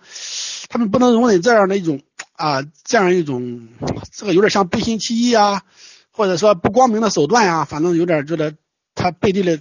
是是就是搞黑手啊什么的那些啊。就是罗伯斯庇尔小罗态度发生了急剧的变化啊，他开始变得比吉伦特派还要激进，他可能就是有点不安全感吧。他呢就去行刺啊，把那个马拉呢给杀了。马拉当时就是在浴缸里啊，就那个马拉之死那幅画，大家可以看一看。可能是一些恐惧啊、多疑啊，使得他就是态度发生了这个一百八十度的这个大转变啊，他坚决主张。主张什么呢？用人民的裁决来判处国王死刑啊！其实他就还是要发言，然后争取多数，然后然后决定国王是死是活。到了一七九三年一月十七日啊，国民工会以微弱的优势投票表决通过对国王的死刑。在整个投票期间，小罗一直在努力确保对国王的处决。大家注意，如果小罗他不转变，他可能就是说。而且能带动一帮人吧，然后国王就不会死，因为这个时候国王只是以微弱的优势决定了他的死刑啊。所以说，如果罗伯斯庇尔他不转变态度的话，国王可能就不会死啊，就是说大革命就不会彻底的失控。断头台发明出来啊，本意是减轻啊死刑犯人的痛苦，因为这个东西它比较麻利，比较快，你知道吧啊？然后呢，我记得就民国时候吧，张作霖还买了一台啊，然后就是给李大钊用的啊。所以还体现他一些人道的一些东西啊，就是断头台吧，他第一次使用可能就在法国，然后是一七九二年四月开始用的。啊。后来断头台啊，它就成了革命恐怖的代名词。啊，就是他杀人嘛比较快，有效率。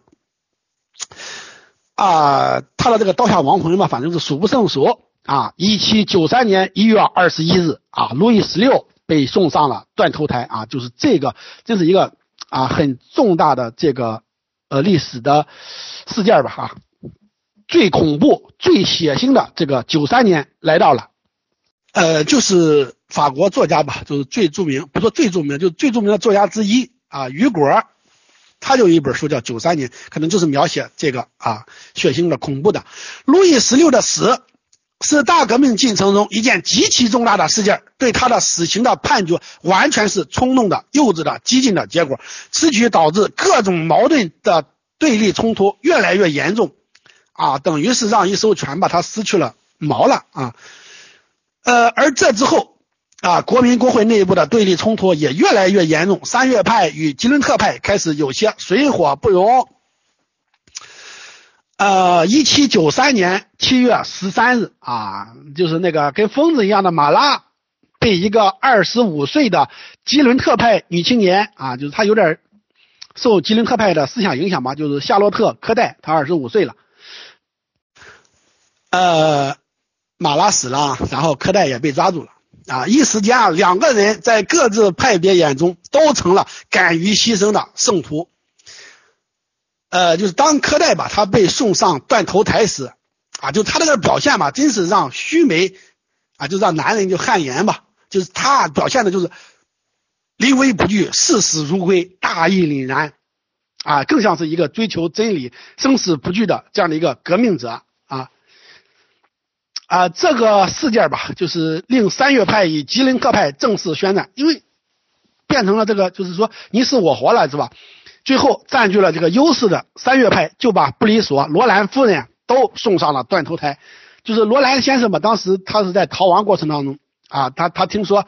呃，罗兰夫人吧，就是被杀了，然后他也自杀了。呃，就是在罗兰夫人吧，呃，被呃送上断头台的时候吧。他看到了那座新晋树立的自由女神像，所以发出了那句有名的感叹啊，可能大家很多人知道，他说：“自由啊，多少罪恶假汝之名以行啊，就是假借你的名义啊，多少罪恶啊，假借你的名义啊，在行使啊，或者在发生啊。”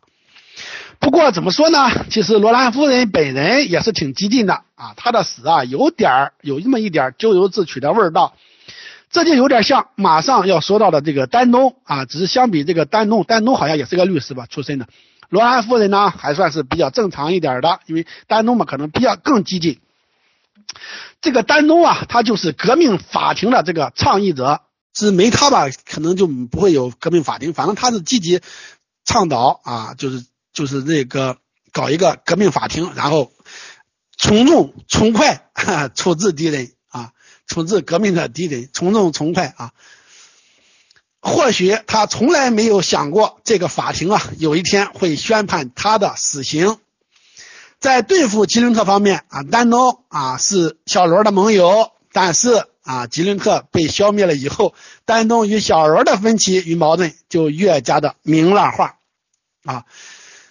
自从布里索、罗兰夫人等吉伦特派头目被处死以后，啊，外省的吉伦特派成员啊发生了叛乱了，他们可能就掌握了一些民意吧，掌握了一些武力什么的啊，导致法国越加的混乱和血腥啊。巴黎派出军队和特使前去镇压。啊，像第二大城市里昂吧，就发生了这个大屠杀、大流血事件，可能至少有几千人死亡，然后整个镇压也特别残酷、特别血腥，然后就是特别极端吧，比如说用炮决什么的，然后那时候就炮决，可能就炮决了好多人，然后杀的可能河里那个都红了啊，可以说这个时期真的是充满了恐怖、血腥和暴行。大革命的狰狞面目展露无遗啊！这也是大革命啊最被人诟病的一面。相比于啊这个小罗啊，丹东呢，他又算正常一点的啊，就是说起码他还好色，这个人啊，还显得就是有有点人性啊，虽然可能啊，而且他这个时候吧，新娶了一位年轻的啊妻子啊，他其实很少过问这个正事儿了啊。这个时候吧。革命法庭还恢复了血统论，就是说你一个人啊犯了所谓的反革命罪吧，反正就是要全家遭殃，全家受株连，可能株株株你九族，株连三族，可能那样情况。原本代表着美德与自由的共和体制下，居然变得如此的野蛮。另外还有各种奇奇怪怪的罪名，使得无论是什么人都有可能被送上断头台。比如说，你造的酒不好，你是一个造酒的，然后就给你扣上一个帽子，叫生产毒害公民健康的腐臭酒啊。比如你造的是葡萄酒，那么就给你扣上个腐臭葡萄酒的这个名名呃这个罪名。反正是稍不小心啊，都有可能被栽赃或者被上纲上线啊。然后遭到死刑的判决，丹东呢，他被这种革命的野蛮恐怖吓坏了，他呢就想要制止恐怖的进一步蔓延，反正最后吧，他跟小罗闹翻了，结果他失败了，然后他只有一条路可以走，那就是被送上断头台。呃，国民工会里边那些议员吧，就是副歇吧，他曾经也算是被小罗信任过啊。作为特使去镇压什么的啊，然后这个人吧，他比较残酷啊，可能对革命吧，他手术两端，不太真诚。这个小罗吧，就觉得这几个人吧，呃，在搞什么阴谋啊，慢慢的他就试图把这几个人也送上断头台。但是呢，这几个人哈先发制人啊，就是说历史上有一个叫热月政变，他们制造了一场热月政变。啊，把小罗给抓了啊！小罗最终啊，罗伯斯庇尔最终于一七九四年三十六岁啊，七月二十八日送上了被送上了断头台，革命再次吞噬了他的忠实的革儿革命儿女啊，就是革命再次吞噬了他最忠实的这个儿女吧。大家注意啊，就是一七九三年吧，他他就是这个法国呀，就是为了除旧布新嘛，为了显示革命气象嘛，他实行了一种采用了一种新的日历。啊，所以说新的这个十二个月吧，好像都名称都不一样，叫热月啊、雾月啊、花月之类的啊，这也是一种革命的表现啊。小罗这个人相对来说还是很单纯的，也不太会玩权谋，而在这样残酷的斗争环境当中，就是革命所掀起的这样一种残酷的这样一种社会竞争环境里边，其实他是早晚要败下阵来的，一定会败在那些。狡猾老辣的权谋家或者实力派手上，而傅歇等人就精明老辣多了，所以小罗的失败有他的必然性。啊，自从小罗死后，革命的恐怖就减缓了很多，但是这种严重的社会秩呃失序啊，社会失序啊，生命财产的不安全感，使得人们都开始在呼呼唤秩序的恢复啊，哪怕是一个强人出来。最终，一个掌握了枪杆子、拥有赫赫军功的小个子实现了他的个人独裁啊！这个人呢，他就是拿破仑·波拿巴啊，也就是法兰西第一帝国的建立者啊。实际上啊，罗伯斯庇尔还谈不上什么独裁，更不是像克林威尔那样的军事强人，因为他是靠着多数人，尤其是国民工会里边的多数支持来推行个人的意志的。尤其是他需要利用演讲或写作的形式啊，来说服大家，来争取人心啊，甚至于他还差点因为演讲失败而导致被大家所抛弃啊。在这样紧张恐怖的气氛当中，小罗自己啊也是被搞得身心俱疲，所以在最后的岁月当中吧，他其实吧经常是卧病在床啊，就好多事情吧他也顾不过来了。所以说，为什么他会被呃正面推翻，也与这个有关。应该经常不上班了，等于整天在家里歇着。所以我觉得，就是就算他不被人处死吧，就是他也可能啊早早的病死啊。其实我开头的时候就说他身体不太好。有人说啊，希特勒跟小罗很像，哈，但是我觉得这有点侮辱小罗的意思。我们先不说人格，就说希特勒完全啊，他是一个靠着。一个流氓组织加阴谋诡计啊，才掌握政权的啊。而人家小罗同学从小就品学兼优，也一直就没想着拉帮结派。人家是君子，群而不党，他也不会耍阴谋。他的问题只是太激进了啊。对于很多的问题吧，可能太理想化啊。再说希特勒这个人，平常他自己的情绪他都不能自控，对于善恶是非都分不清。他的父亲经常家暴他啊，他很早就父母双亡，高中辍学，想考艺术院校，文化课还不过关，然后流浪维也纳。这个人嘛，他明显带有一种边缘人群的反社会人格啊。然后嘛，他他他大概十六七岁的时候吧，去一个同学的家里，然后他同学的妈看到希特勒的眼睛啊，都觉得非常的恐怖，好像这人就说，为什么会觉得恐怖？我觉得就是你看到一个精神病人，他的眼睛你就会觉得特别恐怖，就是这样的一种感觉。可能希特勒给人他同学妈就是这样的感觉。然后呢，希特勒这个人根本不同情弱势群体，大家注意这一点啊，他更仇视少数群体或者其他种族。这跟小罗是完全不一样的。然后，希特勒的疯狂性情与巨大权力的结合，必然是一个莫大的悲剧，而且成为啊欧洲的悲剧，人类的悲剧，不仅仅是德国一个国家的悲剧。呃，好的，关于史实的部分，我就先分享到这里啊，就是史实部分基本上就不再分享了。说实话，确实是东临西转，挂一漏万啊，不足。甚至说错误的地方都是在所难免的啊，因为毕竟也是法国的历史嘛，所以啊，还请大家见谅啊。最后呢，我想简单的我就自己总结一下历史教训吧。由于水平所限，我的意见只能供大家啊随便随意的参考，不必太在意啊，听听就好。第一点，我想说的是，历史当中充满了很多的不可预测的偶然性。这些因素对于历史走向的影响，它也是很大的。比如说那位米拉波的突然死亡，国王的出逃未遂，以及外国的这个成功的入侵，因为法国也有可能把它挡住啊。甚至于国王给米拉波的那个书信被人呃居然给翻出来了啊，就等等这些因素吧。这些意外情况的发生，都促使本来脆弱的政治平衡越发的倾斜。大革命下的。博弈平衡逐渐被打破，啊，大家都充满了一种不安全感啊，整个形势啊开始变得非常的危险。第二点，旧制度下的统治者与被统治者其实是普遍的道德沦丧、堕落和充满暴力之气的。统治者可以把自己的思想病毒、行为模式和阶级仇恨灌输给民众，所以形成了从上到下的惯性思维及路径依赖心理，比如依赖专制、不尊重法律啊等等。当时的民粹主义的观念啊，犯下了严重的这个认知错误，就是对于所谓人民的这个不切实际的拔高和美化。他们的初衷无疑是很好的啊，它的历史的发展演变啊仍然啊跟外部环境有关系啊。大革命也受到外因的这个重大影响啊，包括后来进入拿破仑时代啊，还是影响很大。啊，与这个对民众的这个同情吧，它有关系啊。他们急于提高民众的地位，改善民众的处境，但是利润的根本前提却是大错而特错的，因为人民也是一个个的人啊。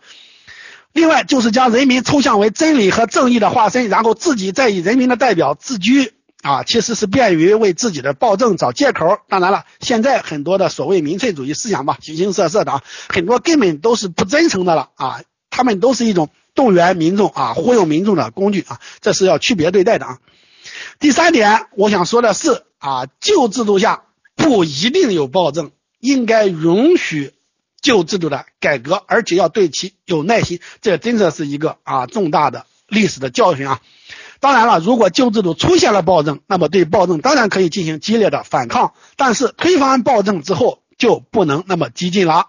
所谓过犹不及啊，就比如这个选举权吧，在大革命的时代啊，在文盲占据大多数的年代啊，选举权嘛就应该逐步的放开，而不能一下子全放开啊，那真的就乱套了。当然了，时移世易啊，现在的形势啊，跟两百多年前改变了许多啊，就是很多问题我们都可以另说啊，就跟原来不一致的，有很多一致的地方，但是有很多也有不一致的地方。呃，比如说现在吧，就说现在的统治者如果特别愚蠢啊，他们可能就造成严重的这个社会的啊这个恶果吧，尤其是这个技术失控，很有可能导致啊人类灭绝。第四点就是外因的极端的重要性，尤其是对于法国这样的大陆国家，尤其是啊这样，法国这套集权制度的形成就跟它的地理位置、国际环境等等因素有关。呃，第五点啊，就是孟德斯鸠认为，荣耀是一个秩序井然的君主制国家的原动力，美德是共和政府的原动力，而恐惧则是专制政府的原动力。小罗罗伯斯庇尔向往一个道德理想国，这点可以理解，只是说他不应该对于那些不那么高尚的人啊，就是应该宽容一些，尤其是不能借助国家权力吧，强迫别人高尚。比如说，你不能强迫别人义务劳动啊、义务奉献啊什么的。道德理想国不必然导致悲剧，导致悲剧的根源还是权力的集中化啊！只要权力过于集中啊，你搞什么，最后它都会走向悲剧。罗伯斯庇尔认为，为达目的可以不择手段，正义的目的可以使用非正义的手段去实现，为了多数人的幸福，可以随便牺牲少数人。啊，这一点吧，真的可以说是大错而特错。而更可悲的是，后来的很多革命者啊，包括咱们中国的，都犯了这种认知错误啊。这个可能不单纯是他们的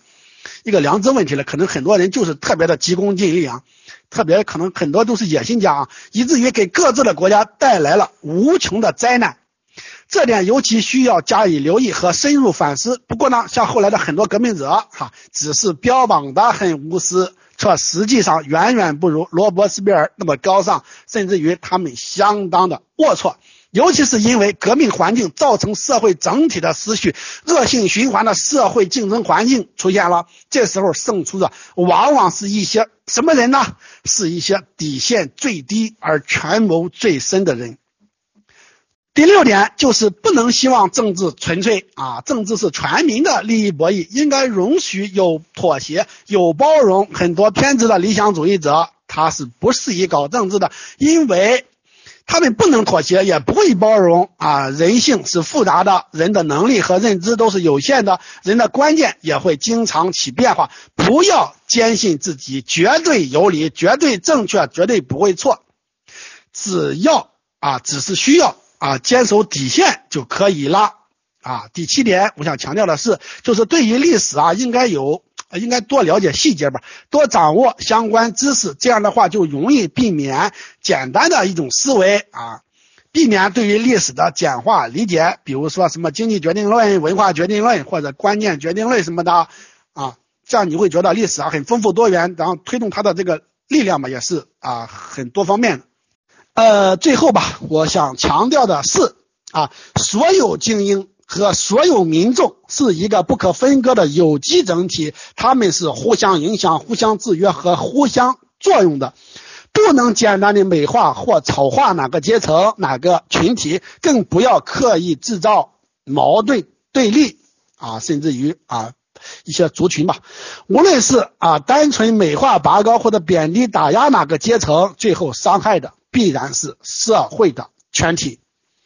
呃，在最后的最后，我想再说明一下啊，就是一个特别重要的问题吧，就是有人会认为，如果路易十六时代旧制度不放松，一味的强化镇压机制，那么就不可能触发大革命。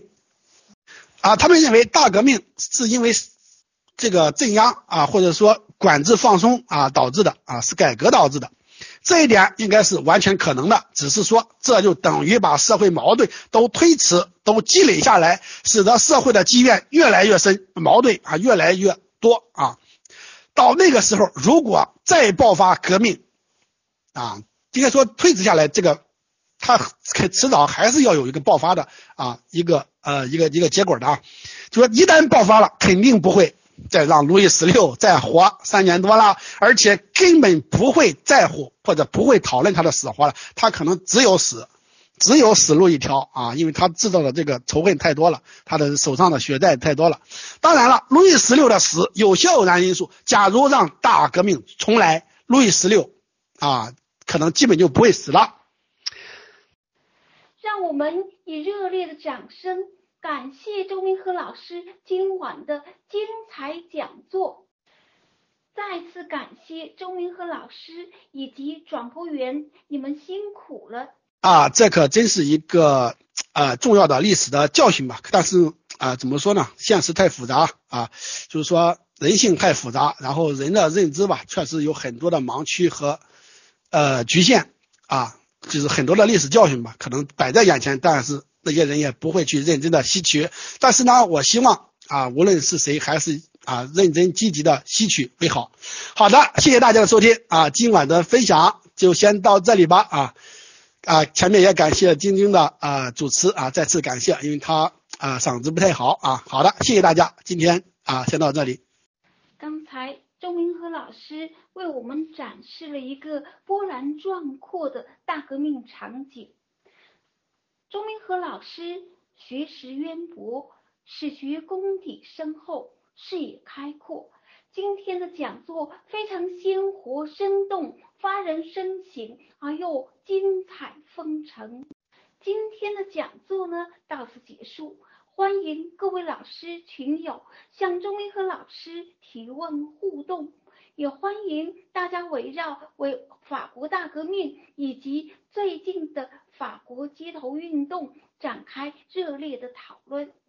好的啊，这里有几个问题啊，第一个问题就是革命过程啊血腥残酷以及完全失控的呃这个大面积的人道灾难呃应该如何避免？啊，其实吧，我在后面的那个总结历史教训里边儿，其实已经啊，这个对这个问题谈到了吧，哈，啊就是说还是呃老问题，不要特别激进。你比如说，它是一个君主制传统特别深入的一个国家，就说当时就不应该推翻啊这个君主，或者说更不应该啊把他就是送上断头台啊。包括很多的这个所谓的这些激进的东西吧，啊，尤其是啊，就是一些例子教训，就说为了正义的目的，不要使用非正义的手段啊，这也是一个非常啊重大的一个历史教训啊，就是说其实使用非正义的手段去追逐正义的目的，这就是一种非常激进的表现啊，是一种急功近利啊这样一种病态的表现。然后第二个问题好像就是啊，革命群体是否对于未来缺少啊清晰的这个建构的思考？这个，呃，这个怎么说呢？这个呃，因为在那个大革命的年代吧，可能真真的是没有经验啊，呃，就是说连参政经验都不足啊，就是对于啊，就是说历史经验他也不足，哈，就是说，但今天吧，就是说。历史经验啊较为充足了，各方面的这个就是学问的总结呀，历史真相的挖掘，和方方面面吧，甚至于科学呀，什么研究心理学这些都有进步了。按理说，人的这个呃学识呀、知识呀啊，就是说，包括对于人性的这些认识啊，对于世界各国的这些政治呀、历史的这个经验教训，都是已经很多了。按理说，现在应该比那个时候啊要好得多了。呃，那个时候确实啊，就是说。本身文化交流啊，什么这些都不发达，包括什么文字印刷出版这些也都不发达。那时候有不足啊啊，那个呃也可以理解吧。反正但是现在呢，真的是需要呃总结这个历史教育，因为毕竟他付出这么多的啊这个代价哈，所以说真的不能让这个历史的这个代价啊白白的支付。包括咱们中国的，真是这个也特别的沉痛，代价也特别的大啊，这个更应该。啊，汲取这个历史的教训啊，真的避免这个啊历史的悲剧重演。因为这个东西啊野蛮的基因啊，或者这个东西你啊你不去，就是说这个从这个骨子里去铲除它，这个东西早晚还会要发作。呃，然后第三个问题是对革命中产生的英雄造神般的崇拜，是否导致了革命成功后英雄摇身一变成了伟大领袖新皇帝？应如何避免啊？啊，这个是很难避免的啊，就是说，呃，怎么避免啊？还是你去构建宪政秩序啊，是权力的一种平衡，你知道吧？你导致你制造了这种权力的平衡，把这个权力给分散开了啊，那么它还会有集权现象吗？没有，它只有权力的过度的集中才会啊形成一个强人或者暴君的出现，也不说暴君嘛，希望那个政治强人啊，个人独裁，他就不会出现了。啊，你你去，就是说大家去刻意的啊营营造或者追求这个宪政秩序吧，就是权力的这种平衡啊啊。至于你怎么去构建这种宪政秩序啊，这是需要大学问、大智慧的啊啊。第四个问题，相比于法国大革命、英国光荣革命和美国立宪革命有哪些差异啊？啊，我先我先说，你看英国的这个革命啊，其实它这个历程啊，就像有些人说的，其实它并不单纯是啊一六四零年代到那个一六八零年代，其实它这个跨度更长了。你说以前呃大宪章的时候算不上一场革命，跟国王对着干是吧？那其实也有点像革命了，反正就是跟国王对着干，把国王给打趴下了是吧？他这个其实这个所谓的英国的这种进步、这种革命，其实啊贯穿了那是几百年，那也算是四百年了啊。呃，所以说吧，呃，而且呢，怎么说呢？一六四零年的他这个革命也挺狂暴的呀，他们也把国王给送上了断头台啊。他们也出现了军事独裁啊，只是呢，呃，英国吧，他因为他这个以前吧有些好底子啊，呃，包括他整个的社会的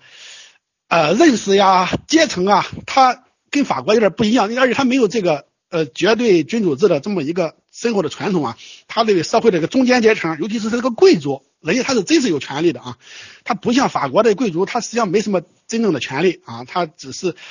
呃，就想想享有一些福利待遇啊，享有一些特权什么的，但是实际上在，呃，没什么力量，啊，反正吧，就，呃，英国啊，也算是啊，后来吧，就是在也在在一些运气的帮助下啊，包括它是一个岛国环境什么的那个，它受外来的这个因素的干扰比较少啊，反正吧，它实现了一个很好的一个开端啊。构建了他的这个宪政秩序了，这个是比较难的，但是他成功的构建了，所以光荣革命啊，就是啊构建了他这个宪政秩序吧，真是真是让这个国王吧啊，呃就是说服从了这个法律的这种最高的权威啊，然后实现了这个呃法治的环境了啊，当然他后边还有一些问题，慢慢的呃就是就是说也有很多的矛盾吧，但是慢慢的他都因为啊就化解了。呃，至于美国的呃革命嘛，反正他呃也是在英国的一些基础上吧啊，反正我认为嗯，他也吸收了呃就是启蒙运动的一些呃积极成果吧哈，然后处于呃一个升华版的啊一个呃就是说一个英国的这个体制吧，反正他也有共和有联邦，然后他这个国家吧得天独厚，其实其他国家吧。就学不来，根本学不来，学不了，只能就吸收他一些好的东西。因为他，我说了，他尤其他那个总统制吧，他也是因为他这个特殊的土壤，反正就是比较合宜的啊，生长出来的。其他国家还真不能贸然学。比如说，你很多国家你是君主制传统深厚的，如果你要贸然说他的共和制，那么你的这个恶果，那么就会非常明显。所以说啊，保留君主哈，其实对于很多的君主制国家来说，还是哎必须的。啊，晶晶问就是有些革命者啊，是不是追求均贫富啊？有一些是，我刚才说了，罗小罗罗伯斯比尔他有一点统治经济，他有点他有点像左派，你知道吧？就是经济上的左派。但是吉伦特派的那些罗兰夫人啊、布里索他们，他们是追求古典自由主义的啊。他们虽然他们追求共和制，把国王干倒、干翻啊，然后还就是搞联邦制什么的啊，就是他们只是。那他现在看他们的这个主张都很好，但是在当时其实是很激进的，因为他会说了，你不能贸然的搞共和制，不能把国王贸然的给推翻，啊，他们可能只是看着美国搞得好，他们觉得，哎，法国也一样搞，其实他那个土壤就不一样啊。然后就是有人嘛追求均贫富，有的人不追求，所以包括很多人呢搞无神论，你知道吧？他他。他盲目的就消灭教教士，但是呢，其实罗伯斯比尔他本人他不搞无神论，他反对那些搞无神论的啊。然后呢，我就想回到中国的哈晚清民国这个啊，我一直对这个呃也有点耿耿于怀吧，就是中国的哈这个贸然推翻了君主制啊，贸然就是推翻了君主，结束了君主制。原来我其实我有一次。呃，是九月份吧，好像是八月底也讲过，我专门在一个群里吧，也专门啊，就是人家请我，然后我还讲过，就是说共和的观念啊，基本上不是中国本土产生的，这是完全是世界它一个影响的结果，就是说贸然的哈追求共和制，一部分人哈推翻了君主制啊，造成了这个极大的恶果，所以说这个真是。啊，也是一个观念上的极大的错误啊，导致了这么大的恶果啊！贸然的就推翻了君主制。晶晶问：高举神权是否就能人权挺立，减少人道灾难，并且避免人间造神、个人崇拜、皇权复辟？我觉得这个跟神呀关系没有这么直接啊，反正还是追求宪政、追求权力的平衡啊，就是这样的话就不会出现啊，让让这个法律成为最高权，这样就不会啊出现啊人超越在法律之上啊。如果能够啊把人啊，就是压在法下，不管是哪个人，把他，呃，就是说让他在法律之下，那么就啊可以啊，就是减少这个人道灾难啊。只是说吧，还是这个，呃，不管是基督教还是什么东西吧，反正就是说啊，它可能是一个从功利的角度来说啊，它可能对社会是一个优化性啊，有它可能更好，但是，但是呢，它可能也并不是绝对的。也就是说，其他文化可能也能建立好社会的良序，实现社会的良序，啊，实现呃权力的制衡啊，宪政的秩序啊这些东西，啊，我觉得嗯这个还要再思考吧，反正我思考还不是特别深入啊，我自己可能见识也有限啊，啊，有朋友让我谈谈这个对共和的看法啊，这个我也不是特别了解，比如说中国古代它有一个共和，可能就是。啊，没有没没有国王把国王赶跑了啊。那么在呃西方的历史上，他们怎么看待共和的？可能我觉得这个标准啊，可能你比如说古罗马共和国啊，它是一个共和制，它是属于一个混合政体，它没有国王，有两个执政官，有元老院啊，最高的这个行政机关吧啊，有点像现现在的这个。呃，现在的这个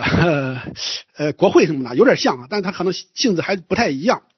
然后呢，啊，它还有呃这个什么公民大会吧，什么三个公民大会啊，它还有点像全国代表大会啊那样的性质啊。然后还选什么官，反正它是一个混合政体，它集君主制、贵族制啊和民主原则的一个啊混合政体。呃，所以说吧，就是古罗马呃，就是说在。那个十八世纪吧，可能他就是说是一个榜样吧。反正他们理解共和，估计就是啊这样来理解的。因为以前吧，古罗马呃就是他的这个共和制度吧，其实也挺好的啊。